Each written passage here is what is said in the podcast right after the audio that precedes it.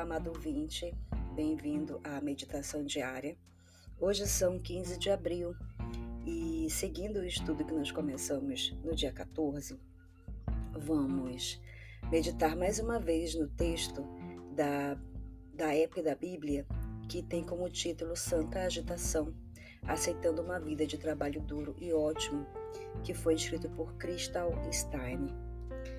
O meu nome é Katia Nellis. E o texto bíblico base desse devocional está em primeira Coríntios quinze, cinquenta e oito e Efésios dois, de oito a dez. Vamos lá?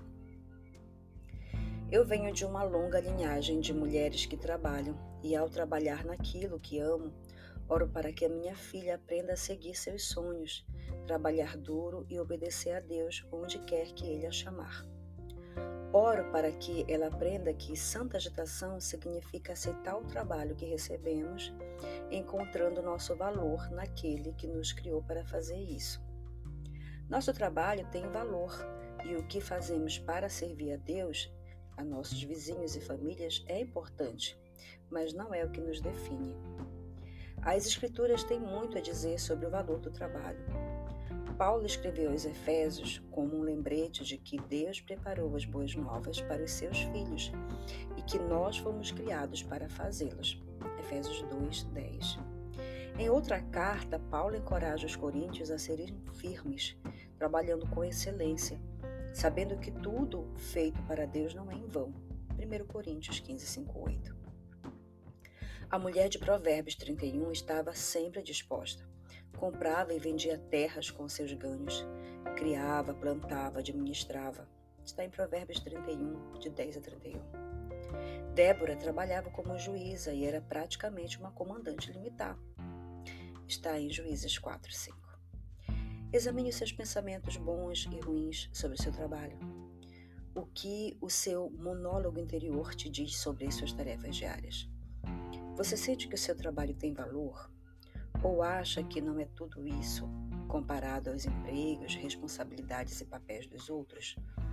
Você se sente perdendo tempo na frente do computador, enquanto sua família precisa de você? Ou se preocupa por não ter muito tempo para sua família? Você, de modo geral, se sente bem, mal, culpado ou indiferente em seu trabalho? O trabalho que fazemos tem valor quando o fazemos para a glória de Deus com um coração alegre.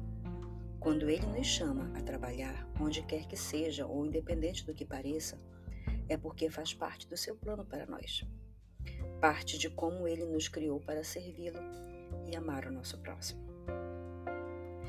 Oremos. Ó Deus, Pai, em nome de Jesus, nos ajuda, Senhor, a compreender o Teu propósito em todas as coisas do nosso trabalho.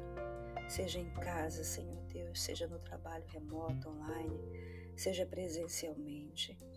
Nos ajuda, Senhor, a encontrar, Pai, alegria para Te servir, sabendo primeiro que se nós estamos naquele lugar, o Senhor nos colocou. Nos ajuda, Senhor, também a compreendermos se não estamos ali para seguir o Teu propósito e assim o Senhor possa nos retirar de um lugar onde não, não sejamos bênçãos. Nos ajuda, Senhor, nesse dia a meditarmos sobre isso, Senhor Deus, e assim recebemos, recebamos de Ti a sabedoria necessária, ó Deus, para decidir e para Te seguir. Em nome de Jesus. Amém.